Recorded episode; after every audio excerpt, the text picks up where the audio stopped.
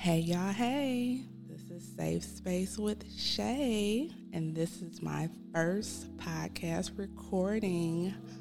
I'm doing a little switch up and I'm taking it over um, from Instagram and Facebook as you guys normally um, used to see me. And now I am officially a podcast person. I'm excited about my first guest that I have. Miss Siedah. She is a therapist here in the Metro Detroit area, and I just wanted her to briefly introduce herself. Thank you so much for having me. Um, hi, everybody. Uh, my name is Siedah Spencer Ardis. I am the owner of Focus Therapy Clinic, which is a group practice in uh, Southfield, Michigan.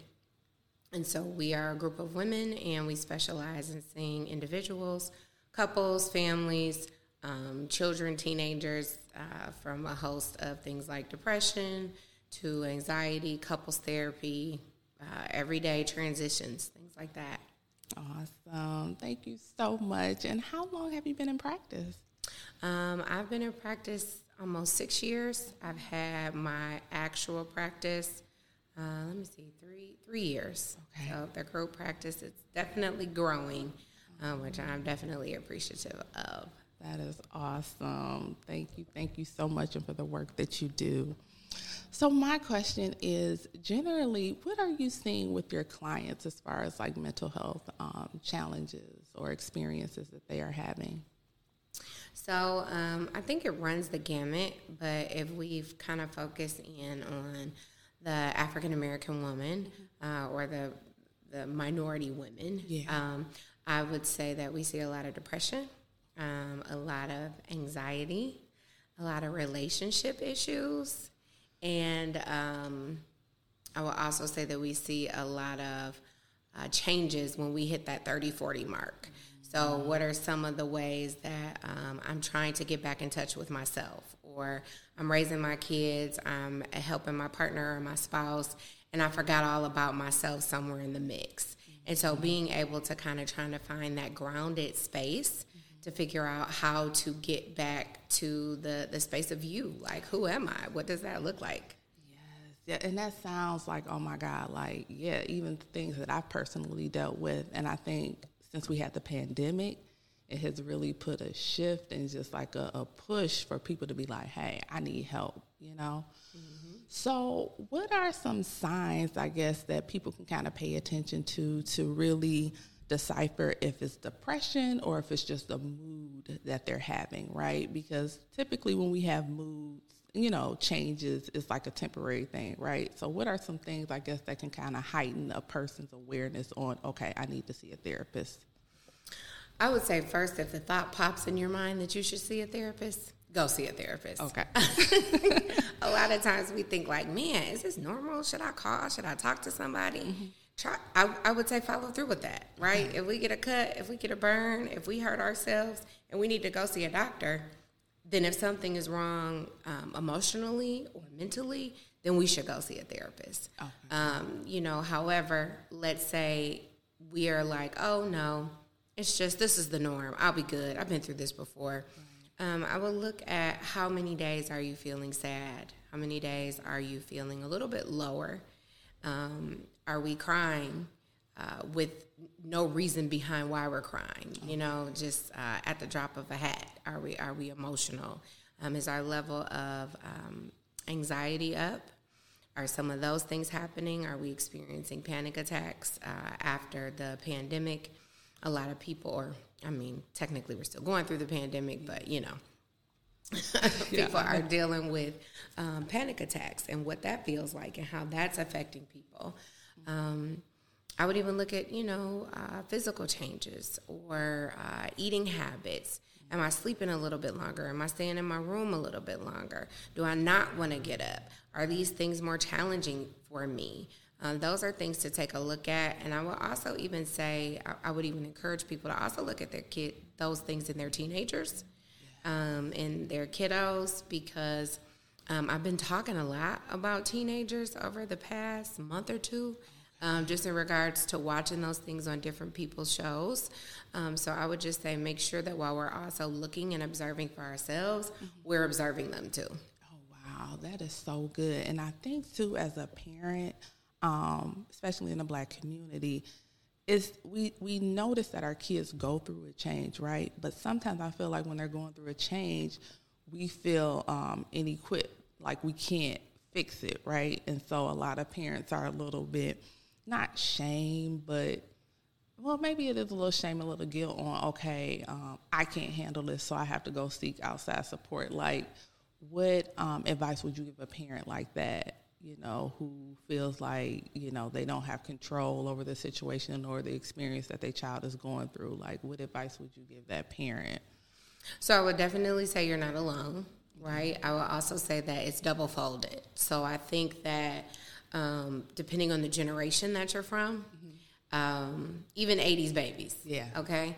Um, what's happening right now in these 2022 kids mm-hmm. is very different. You know, everything is um, social media driven. They have cell phones, they have computers. We got smart watches and smart stoves, and everything is just so electronic. And that really takes away from how maybe you, as the parent, are used to coming up. You know, what no just be on your cell phone anytime. You know, we had uh, what was it, anytime minutes, right? And then you could talk on the weekend, and or you could use a pager, or you had to use your mama house phone. Right.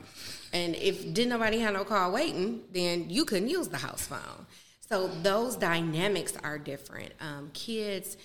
Um, they socialize different than how we socialize, which means that if we were to go in a bubble, our bubble may be a little bit more noticeable versus right now it's not as noticeable because things are um, uh, i mean social media is a bubble yeah right yeah. you think about how kids um, date yes you know where'd you meet this person snapchat right what how did you meet that oh they slid in my dm oh okay so versus like you know just being at the movies yep. or at the, the basketball mall, game yep. or the mall yeah. because there's so many rules in place. So that changes a lot. Mm-hmm. And I think sometimes we forget about that because we're so um, ingrained in how we were raised and mm-hmm. general generationally we do a lot of things based off of where we come from. Yep. So, you know, children are to be heard and not seen. Um, don't talk back to me that was disrespectful. You know, things like that. So being able to decipher that and how we have to check our parenting. Um, and then the other thing, when you mentioned shame, I would just say that um, there's no shame in any feeling. Because if it's a feeling, shame could be uh, categorized not just for teenagers, but it could be categorized for the mother or the father because if I'm going through something as the mother, am I ashamed?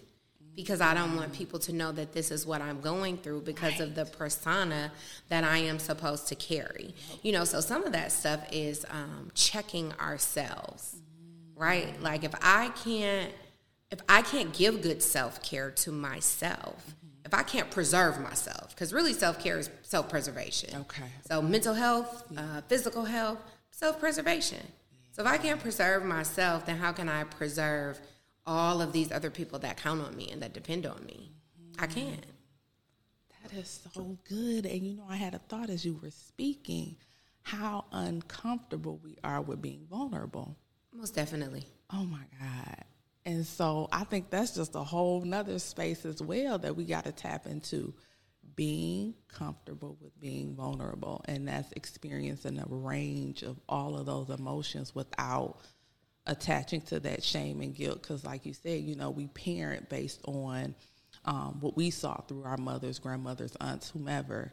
Um, man how can how can we kind of like tap into that though like the space of vulnerability yeah just being comfortable um, i mean I, vulnerability, I look at it like this. Within vulnerability is a place for growth, and that's why it's uncomfortable. Okay. So when we grow, we're uncomfortable.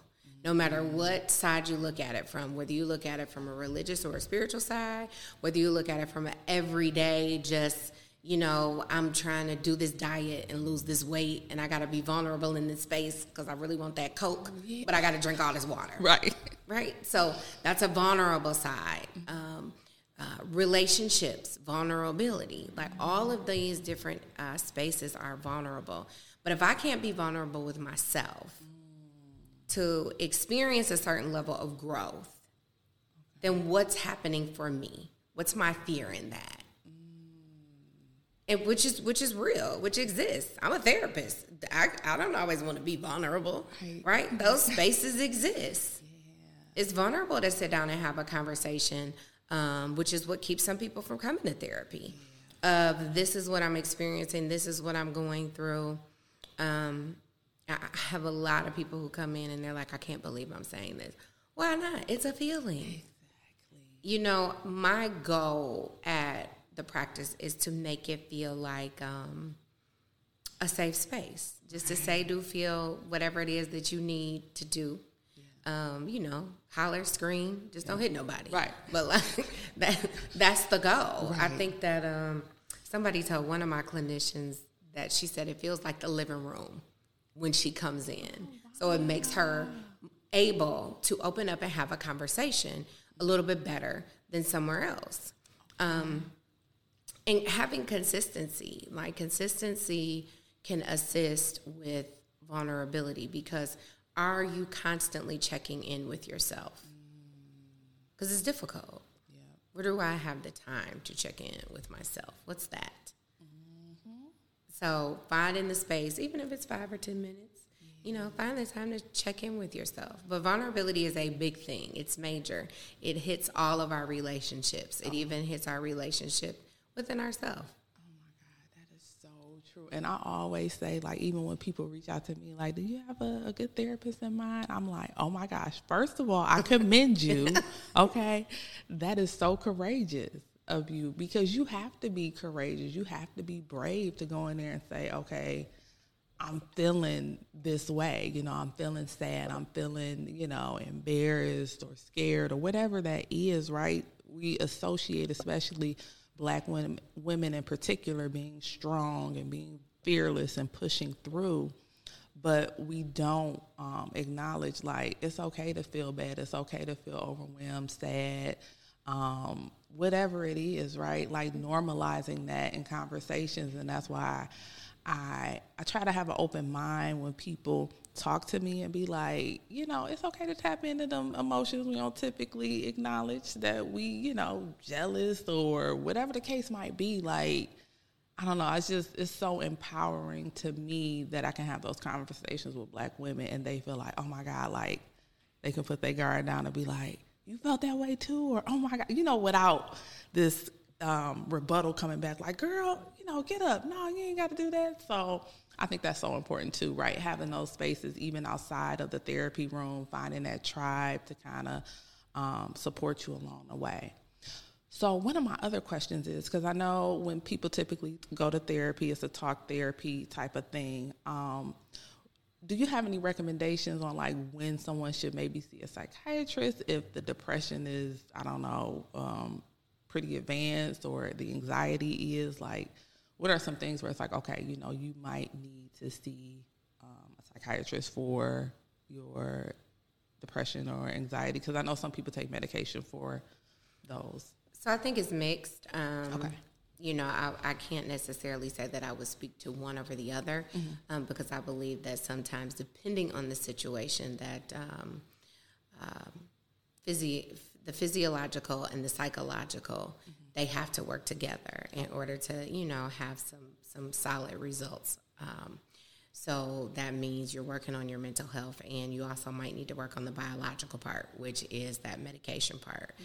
but that doesn't apply to everyone right um, and so you know if you're seeing a therapist if the therapist is talking about that mm-hmm to you, then that's you know that's definitely relevant. Okay. Um, because some people they are able to manage some of their coping skills or you by using mindfulness or other techniques that have really worked worked for them over the years. Because you have people who've been going to therapy for years to make sure that they can um, counteract some of the things that they're experiencing. You have people that need both. Yeah. I would say that whatever it is, be uh, it's it's better to be aware. Yeah and make sure that you're doing the best that works for you. Okay. Because everyone is is different. Yeah. you know.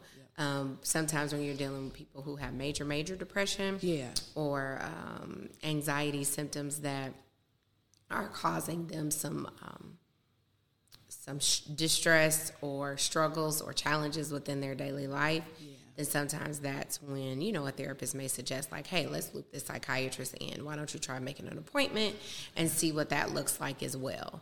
Um, it just depends on the person. What I will say is, don't necessarily be afraid to go and see a psychiatrist and let them be the one to tell you what's needed and what what's not.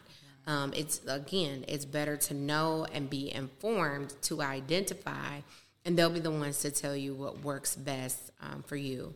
I, I often um, we get discouraged, Yeah. right? When it's time to go see that psychiatrist, we start thinking about medication. Gener- generationally, we start thinking about, um, especially men. Um, we start thinking about, well, I saw substance abuse in my family, so I don't want to take this medication. Okay. Uh, what I would say is be open with the doctor that you're seeing. Have that conversation. They're there for you. Whether you're paying them out of pocket or your insurance is paying them out of pocket, they're there for you. Ask all of your questions. Be very clear about what's happening. Even if you're on a medicine and it's making you feel a certain way, go back and have a conversation with that psychiatrist so they're aware. Just like in therapy, if you're meeting with a therapist and you have questions about the process or what you're feeling or what's happening, then you have conversation. That's good. That's good. And you're right. Awareness is so key. I think people struggle because they're unaware, and sometimes being unaware can come in like denial because you fear that what you may be thinking is true. But awareness is so important. I think um, in our community too, um, Black people, we want these close, nurturing, supportive relationships. But again, like you were saying before, we have to be that for ourselves, right? Being more aware of what's going on within us so that if you figuring out yourself and you know what you coming to the table with, you're able to better connect with those around you, right? To get those fulfilling relationships, satisfying relationships, establish boundaries, reinforce boundaries. So I just feel like, yeah, the self awareness is so important. So, with that being said, what um, suggestions or tips or self care practices would you recommend? Um, so self care is not getting your nails done, your hair done, your feet done. Uh, it is not going to the barber shop. That is not self care. Um, those are maintenance things. Okay, right. yes. So um, they're not self care, um, which I know probably bummed a lot of people out when I said that. Right. Uh, but I would look at self care as uh, taking maybe those 15 minutes in the morning to have silent, quiet time or devotional or um, in the evening when the kids are down. What are you doing? Are you tapping into yourself? Um, Self care can be anything physical. It can be yoga. It can be gym. It could be um, walking the dog. In any of those things could be self care. Anything that you have to do that requires you to be in tune and be intentional, intentional, excuse me, about what you're doing for yourself, that is self care. You know, um, mental health is self care. Coming to therapy. Yes. It, th- that's self care. You don't have to come to therapy just because you feel like you're in a quote unquote broken down space. Some people come to self care because that's a part of what they need to have conversation around some of the things that they're trying to navigate in life that they may not be able to discuss with other people, or they may not be in a position to discuss with other people, mm-hmm. That's good. especially you know women and men. Yes, absolutely. Yeah, because we have this notion, right, that, okay, when we're in distress, okay, we need to go. And a lot of times you're in these panic moments where it's like you may not be able to get an appointment with a therapist right then and there, right? And so you're right. That's why I think it's so important to have a regular, you know, standing appointment with your therapist every week, two weeks, however you see fit, right? So you can kind of, when you get to those kind of panic or distressed moments, mm-hmm. you're able to calm yourself down a bit. So, Yeah, have your check ins. yeah, for sure. I love that. And then another piece too, I like to talk about is self compassion. I feel like we I can be so hard on myself. no, this is something that I'm actively working on being um, self compassion, self compassionate with myself. So, yeah, I would say be compassionate with self. Sometimes it's difficult. Um, a word that you used earlier um, when you were talking about women and especially how minority women feel like we have to be strong. I would um, empower people to take the word strong and replace it with resilient. Mm. Because if we're resilient in certain situations, resiliency also still requires for us to have time to tap in and identify what we've done, how we've done something, the good and the areas where growth can happen. You know, um, be compassionate with self, but maybe identify the, the, good and the bad within a situation. We we're so equipped to go to the bad. It's just natural. It's just a natural instinct, which means that we have to fight ten times harder to say, you know, yep. So I really messed that conversation up with my husband, but I do have time to go back and correct it.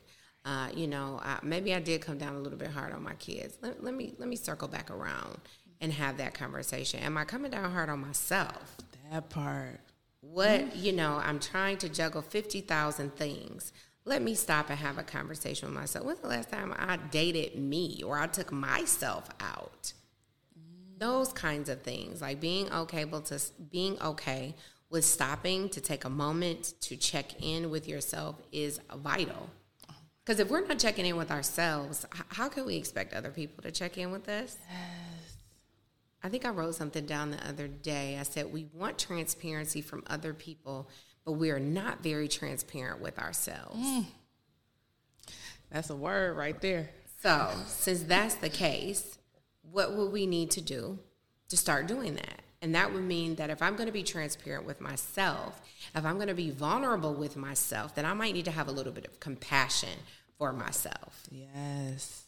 Yes. But I think those things come with time. Yes. I think they come with work. Yep. Right? Um, because we're forever evolving. Mm-hmm. And being able to know that is the beauty. Yes. Yes. That is so true.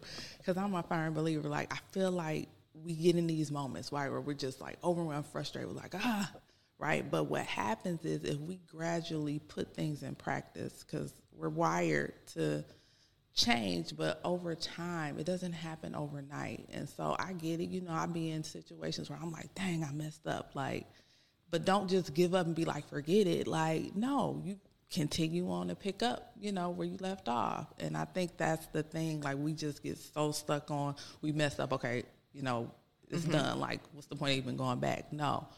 Continue to pick up and keep going, keep pushing, keep doing, you know, and it's okay if you mess up or something happens in the process, you know.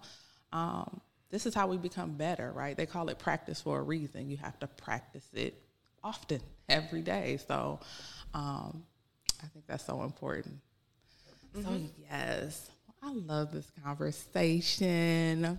I wanted to know are you accepting new clients? Oh, yes, we're always accepting new clients. Okay, awesome. I'm going to put your um, contact information on this podcast in the description so that mm-hmm. people can reach out to you. Um, any last minute words or encouragement or inspiration or insight you want to leave on? Um, I would just say that uh, know that there's nothing wrong with seeking therapy, right? Um, it's funny. I just had this conversation with my father last night, and so um, one of the things my father was saying was that he guesses that there's still a stigma around going to therapy. So what I was explaining to him was, yes, there is a stigma even though there are a lot of us coming out to, uh, you know, seek the help that we need and get us to where we need to be, there is still a heavy stigma when it comes to certain things. So maybe it's not us as the individual, maybe it's sending our children, or maybe we're willing to send our children, but we won't come in ourselves. Or mm-hmm. maybe it's our children, but we don't want to talk about our marriage, mm. or ourselves, but we go for our marriage, but then we only talk about a couple things. So we don't talk about the fact that we got intimacy issues, but we're gonna talk about the fact that we can't communicate. So all of these things have to come together in order to create a new foundation. Um, and it's okay to go and do that. There's no shame in therapy. And if anyone ever makes you feel ashamed, shame on them. Mm-hmm. Um, that is what I would offer. There are a million um, options and outlets and things that you can do if you're trying to find ways to um, have self care or if you don't know what to do. Uh, feel free, definitely reach out and call, and I can give you all the resources if we're not able to uh, help you in the things or the ways that you need. But I definitely say take care of self because self awareness and uh, loving on self is primary. It's primary for for numerous reasons. Awesome. I got to do a hand clap on that. thank you so much. Well, thank you again for taking our time this morning to speak with me. I so appreciate you and the work that you do. You're an awesome first guest. Oh, thank you.